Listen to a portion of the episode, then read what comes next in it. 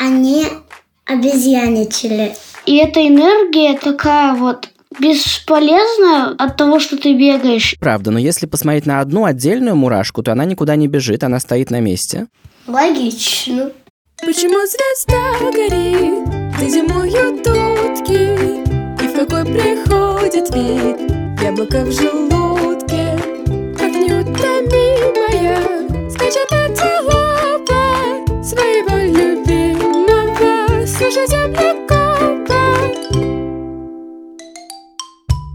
Всем привет! Вы слушаете научный подкаст «Полтора землекопа», а я ваш землекоп, Илья Колмановский. В этом подкасте я, землекоп, отвечаю на вопросы землекопчиков, то есть на ваши вопросы.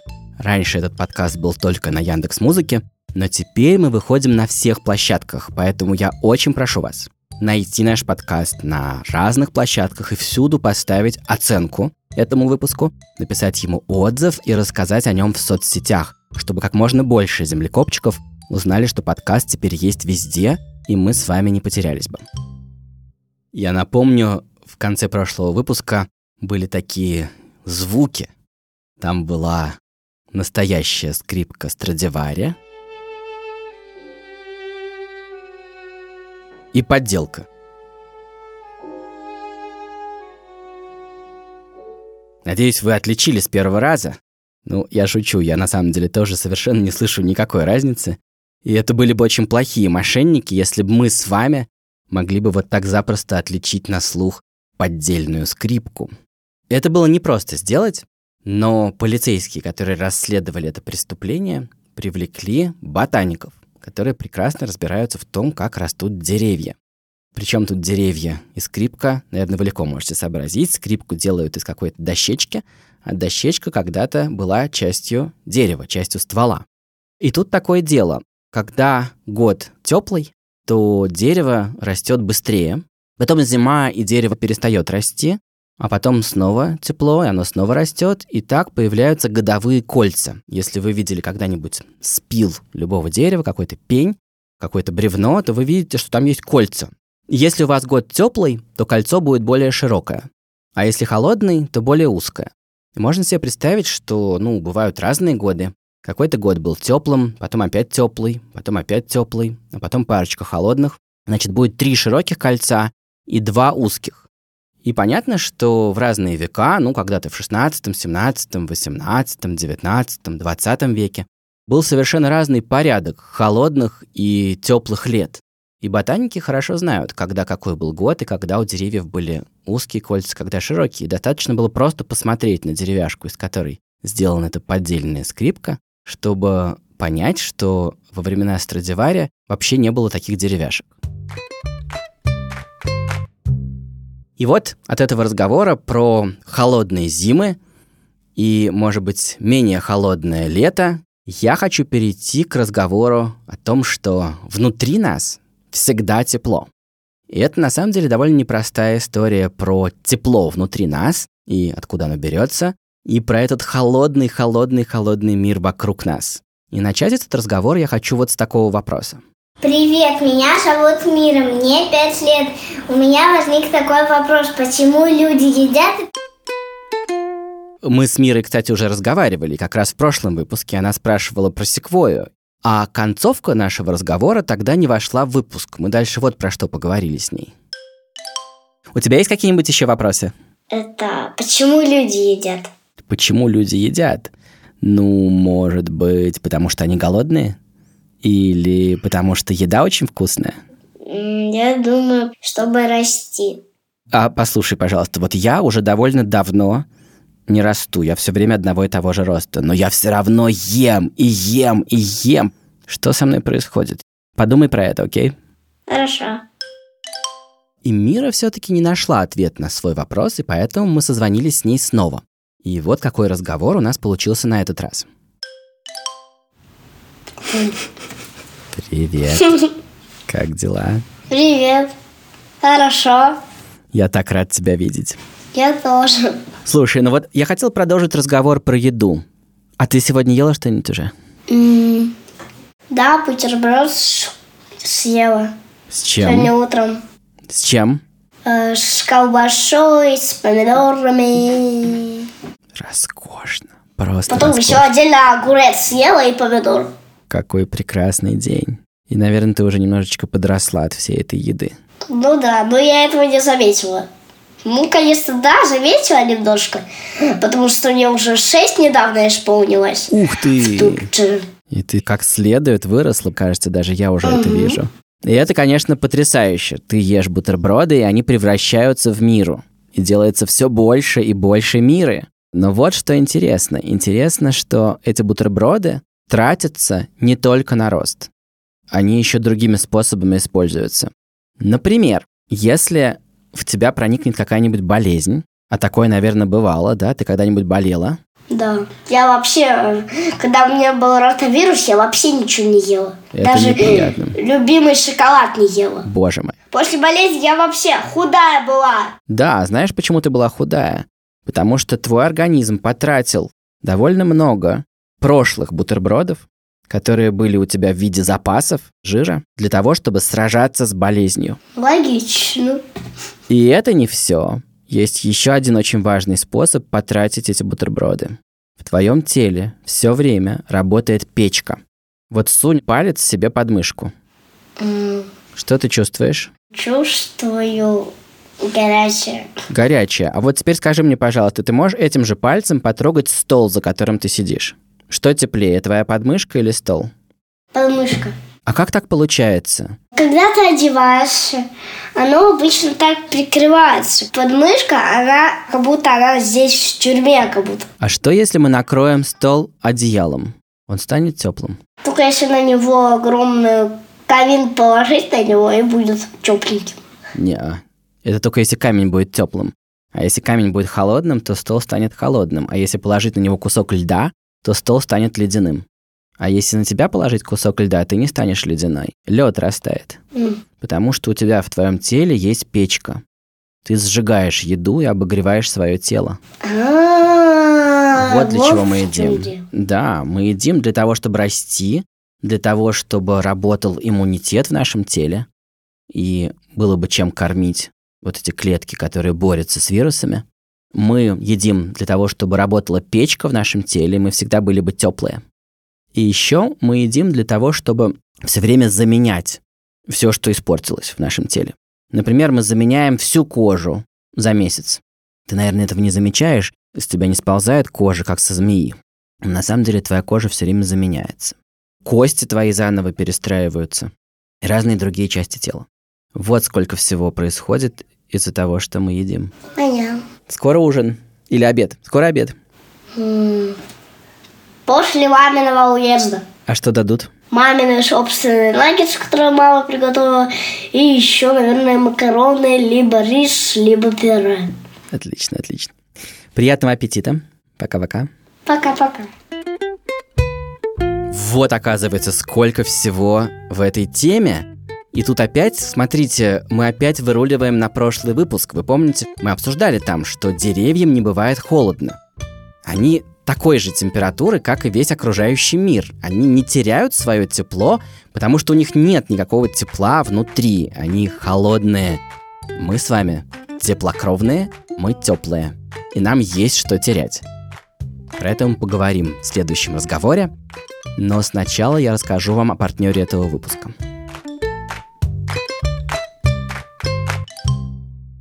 В этом эпизоде наш подкаст поддерживает партнер – онлайн-школа Фоксфорд. И это наша пятая совместная рубрика о том, как в Оксфорде можно организовать дистанционное обучение для ребенка с помощью программы «Домашняя школа-экстернат». Вообще всем, и детям, и родителям нужна поддержка. Стресса сейчас много, а хочется, чтобы его было меньше. Особенно если вы оказались в другой стране, или ребенок не может посещать обычную школу по какой-то другой причине. Так вот, команда Фоксфорда всегда готова поддерживать не только самих учеников, но и их родителей. Для родителей у Фоксфорда есть специальная методическая помощь. Это звучит сложно, давайте немножко распакуем. Суть в том, что здесь быстро отвечают на любые вопросы про учебный процесс и устраивают встречи с учителями. Для тех, чьи дети учатся в начальной школе, команда Фоксфорда готовит специальные подсказки, чтобы родители легко мог сравнить, как должно было быть выполнено задание с тем, как реально выполнил его ребенок. Это очень удобно, если вы хотите участвовать в подготовке домашнего задания.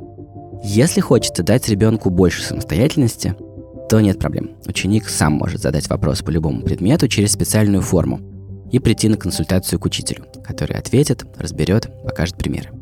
Напоминаю, что у меня есть промокод LiboFox. Он дает скидку 20% на занятия с репетиторами в Фоксфорде.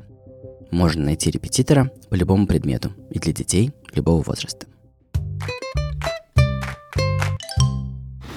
Здравствуйте, Илья Колмановский.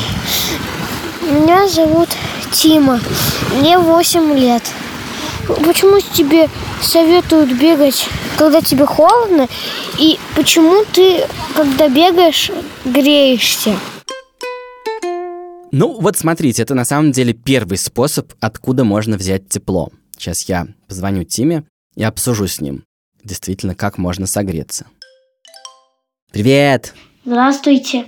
А где ты сейчас находишься, Тим? У себя дома, А где твой дом? В какой стране? в Казахстане, в Алматы. Я никогда там не был, но я хочу приехать когда-нибудь в мае. Тим, по-моему, прекрасный вопрос.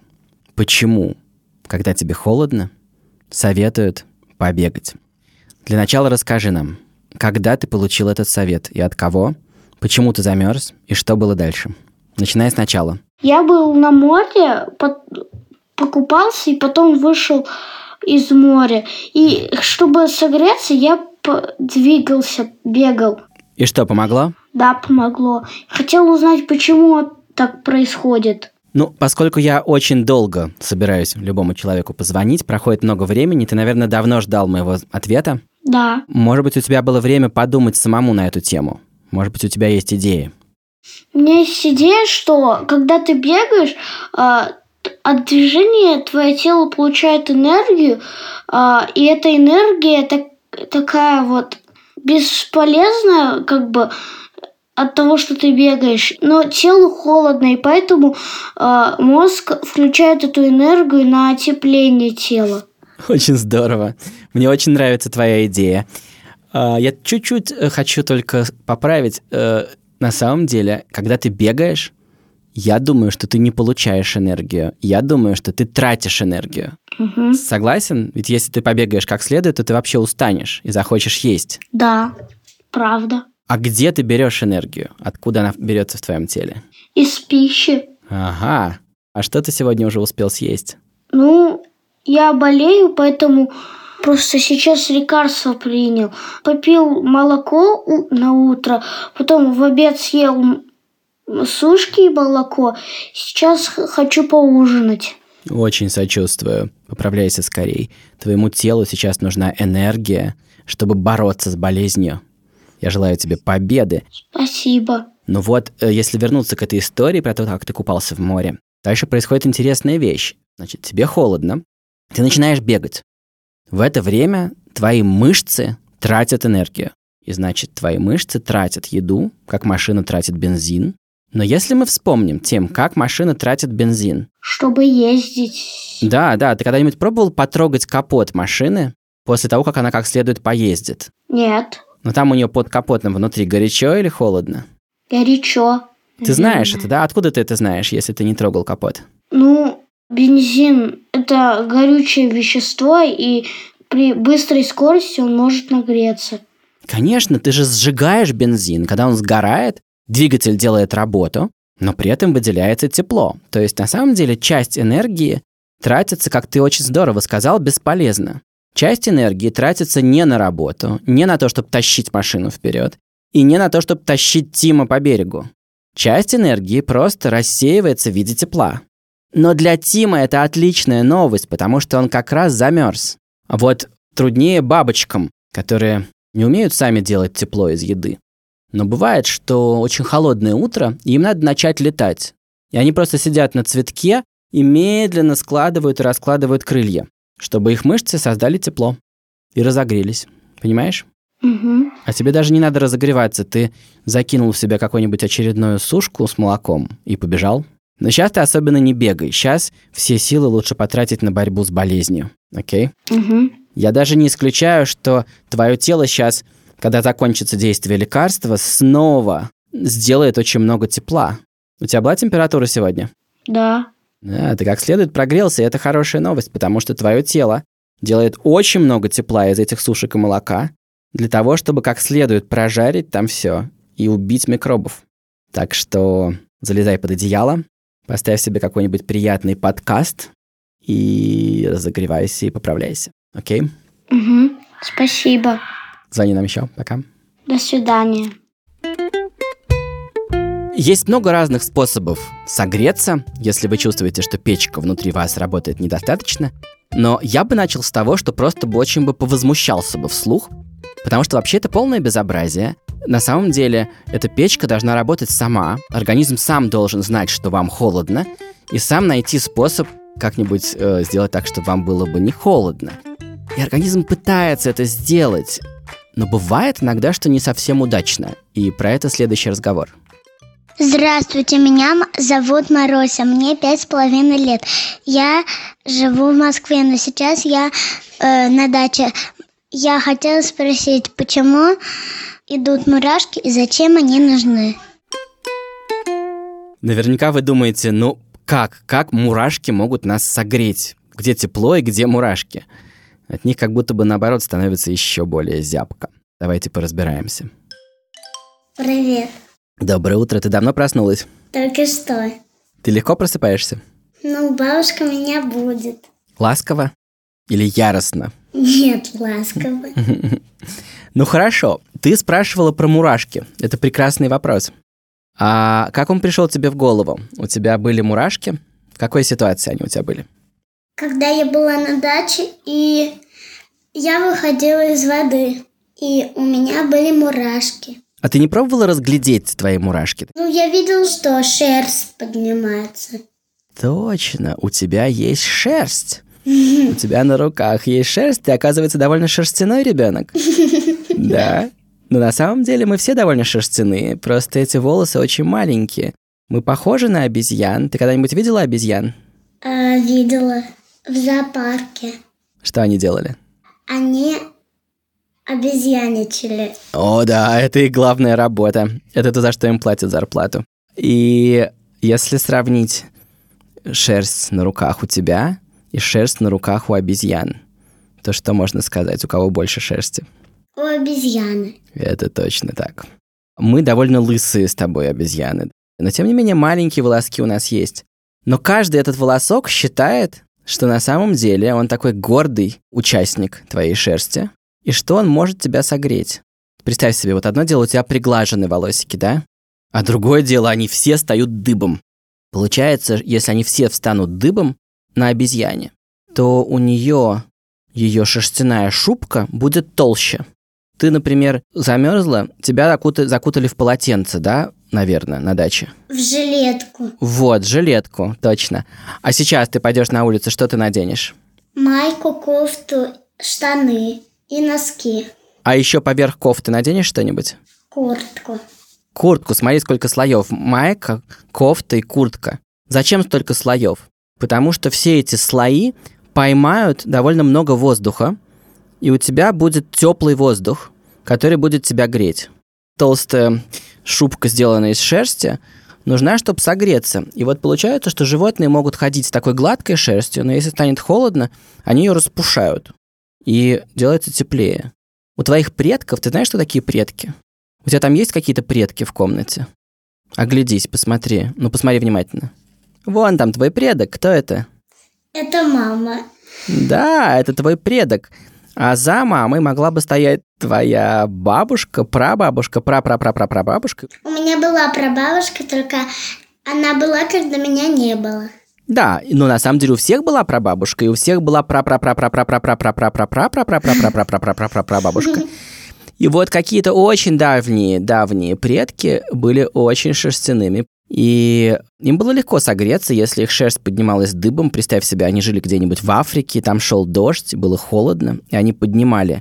шерсть и согревались. И вот твои волоски не понимают, что уже их осталось совсем мало. Они все еще считают, что ты живешь в Африке, и что ты покрыта шерстью. И они думают, что если они вздыбятся, то тебе станет теплее.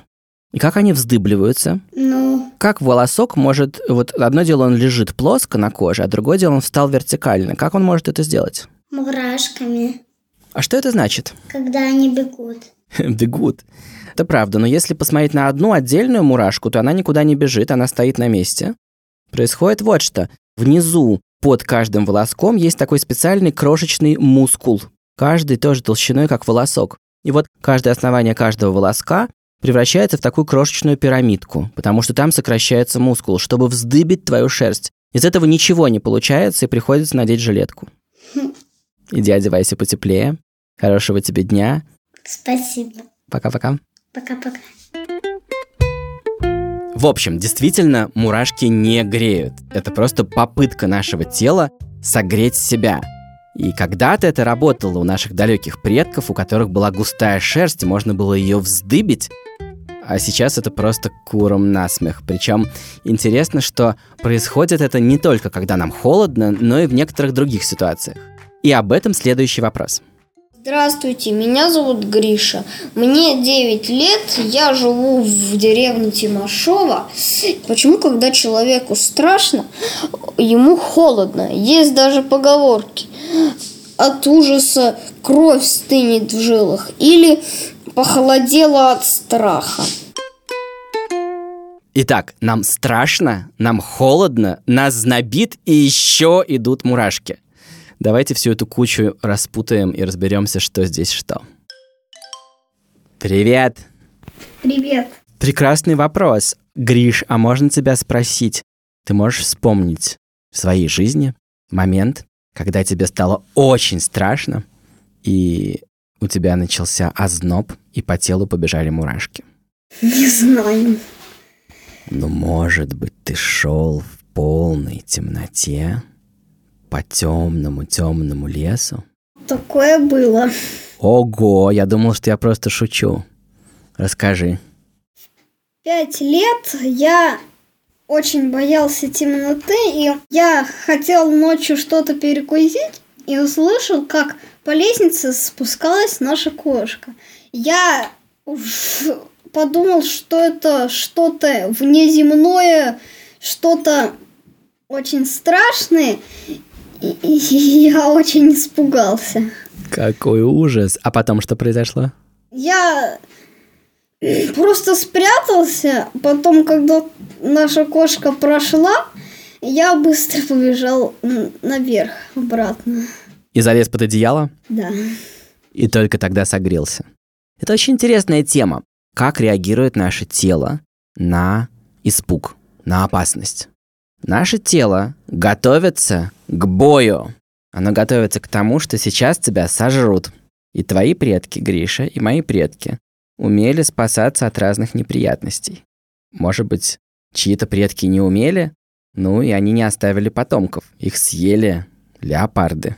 Значит, давай себе представим, если сейчас надо будет спасаться, твое тело должно приготовиться тратить много энергии. Опасность может произойти в неожиданную ситуацию, и как раз для этого у нас есть адреналин. Точно, ты совершенно прав. Это специальный гормон, который появляется в нашем теле, если наступает опасность. Но вот тут дальше интересная штука, Гриша. Разные люди реагируют на этот самый адреналин по-разному. Какие можно себе представить две совершенно разные реакции? Какими двумя разными способами можно действовать, если тебе что-то угрожает? Когда человек видит большую опасность, у него выплескивается куча адреналина, и его мышцы работают как на атомной электростанции. Или же э, человек может застыть из-за страха, и как будто бы все застыло, закаменеть. И тут-то тебя и съедят, нет? Съедят. Могут. А может быть, тебя не заметят. Может быть, ты спрячешься. Или притворишься просто лежащей на земле такой, такой рухлядью какой-то, каким-то грудой мусора. Или решат, что ты уже мертвый и тебя невкусно есть. И вот получается, что есть два способа справляться с опасностью у нашего тела. Некоторым люди готовы либо кинуться в бой, либо с огромной скоростью убежать. А некоторые люди замирают. Их тело решает, что не надо тратить лишнюю энергию. если сейчас нам грозит большая опасность, поэтому тебе делается холодно. Но просто твое тело экономит силы в этот момент. А вот когда я пугаюсь, у меня наоборот все разогревается, и в последнее время это происходит довольно часто, потому что у меня очень большое воображение, а еще я до сих пор боюсь темноты, я могу представить что-то там очень страшное почти в любую секунду. И мне может показаться, что оно там есть, но его там нету. Очень тебе сочувствую. У меня тоже такое бывает до сих пор. Мне неуютно в темноте. Мне бывает нужно привыкнуть некоторое время. И я тоже себе часто представляю что-нибудь страшное. Как твои дела? Как твой день сегодня? Что ты уже успел поделать? Позавтракать, а, чуть-чуть уроки поделать и все. Какие планы? Я сегодня поеду на сольфеджио и на бой мечевой. Мечевой бой. Я, знаешь, слышал какую вещь, что, я не знаю, правда это или нет, но я слышал, что когда в Древнем Риме набирали солдат, то э, полководцы брали большую группу людей и очень сильно на них кричали и пугали их. И те, кто краснел в ответ на это, от ярости, тех они брали, им были нужны такие. А тех, кто бледнел, их они не брали. Потому что такой человек во время боя, с их точки зрения, будет недостаточно активен.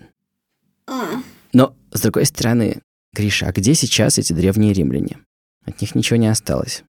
Может быть, они были неправы. Может быть, люди, которые так вот замирают, на самом деле по-своему правы. Ну хорошо, я был очень рад повидаться. до свидания. В общем, все эти разговоры, все это разговоры о том, что вокруг нас всегда холодный-холодный мир. А внутри у нас работает печка, которая производит тепло. И делает она это тепло из еды, которую мы едим. Еды всегда не хватает на всех, еду нужно экономить. И наше тело все время должно очень внимательно следить за тем, сколько оно тратит на обогрев. И где, может быть, нужно потратить побольше, чтобы не замерзнуть, а где, может быть, нужно срочно сэкономить, потому что силы будут нужны еще на что-то.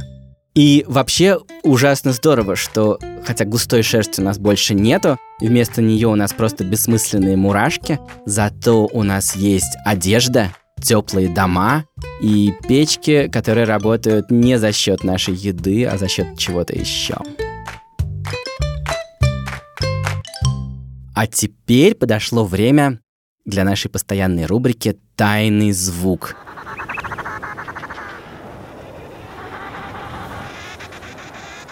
Сейчас вы слышите, как большая группа животных в очень холодном месте на нашей планете с гоготом и все время договариваясь между собой при помощи вот этих чудесных звуков, делает очень странную вещь. Они столпились такой большой кучей, и те, кто снаружи этой кучи, сейчас проталкиваются внутрь. А те, кто были посередине этой кучи, выползают наружу. Лишь с тем, чтобы потом снова поменяться местами. Они непрерывно перемешиваются. Что это за животные и зачем они играют в такую странную кучу малу? Как им это помогает? Попробуйте угадать, а отгадка будет в следующем выпуске. Это был пятый выпуск подкаста «Полтора землекопа» от студии «Либо-либо». Если вы хотите задать мне вопрос, вы можете сделать это через Telegram-бот. Ссылку на Telegram-бот мы оставим в описании. Над выпуском работали редакторка Настя Якубовская, продюсерка Настя Медведева, звукорежиссер Паша Цуриков, композитор нашей замечательной песенки Эдуард Колмановский, слова придумал Александр Колмановский, а вокал записала Манюня Волкова. Над аранжировкой работал композитор Алексей Зеленский. А я, ваш землекоп, Илья Колмановский. Пока-пока.